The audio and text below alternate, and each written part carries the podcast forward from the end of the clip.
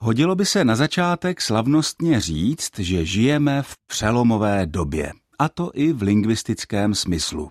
Že se dnes v míře opravdu nebývalé prostupuje mluvená čeština s češtinou psanou a že poprvé od doby Jana Husa nebo Jana Ámose Komenského vzniká hlavně v komunikaci na internetu, jenž je otcem toho všeho, něco jako dokonalé kontinuum mluveného a psaného jazyka. Taková směs mix guláš z mluvené a psané češtiny. Jenže na druhé straně o tom, že právě naše doba je přelomová, byla v minulosti přesvědčena jistě každá generace. Takže ať tu přelomovost posoudí radši až generace našich vnuků. Chtěl bych se dneska podívat na jednu stránku toho mixování psaného a mluveného jazyka, a sice na takzvané emotikony a také na emoji, což je něco trochu jiného.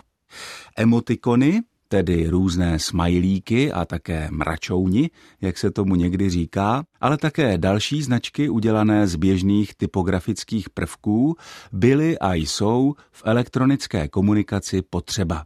Jde o to, že se třeba v Messengeru nebo někde na chatu sice pořád píše, ale podstata toho jazyka je spíš mluvená. Je to jazyk málo uspořádaný, jednoduchý, je to proud řeči.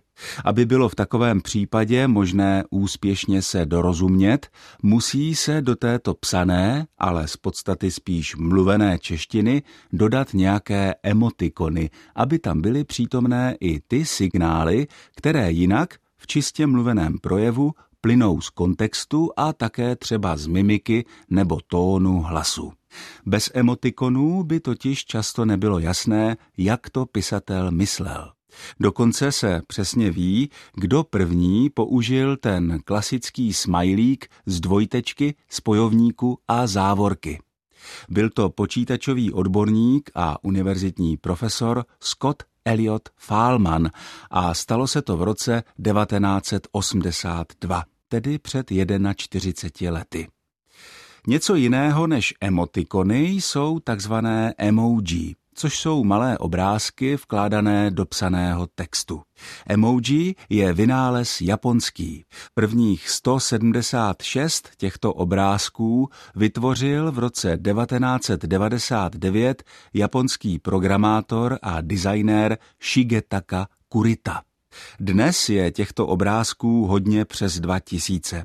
Jeden z nejznámějších je takzvaný plačící smajlík, který roku 2015 redakce Oxfordských slovníků vyhlásila jako slovo roku.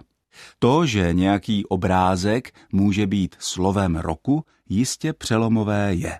Naznačuje to, že jsou lidé čím dál tím víc v uvozovkách obrázkoví, že se do určité míry, ne však úplně, vracíme kamsi k počátkům gramotnosti. Číst a psát sice pořád umíme, ale obrázky k nám promlouvají podobně jako psaná slova. Ale těžko je někdy úplně nahradí, protože pomocí obrázků lze sdělit opravdu jen něco, ne všechno. Od mikrofonu z Olomouckého studia Českého rozhlasu zdraví všechny posluchače Ondřej Bláha.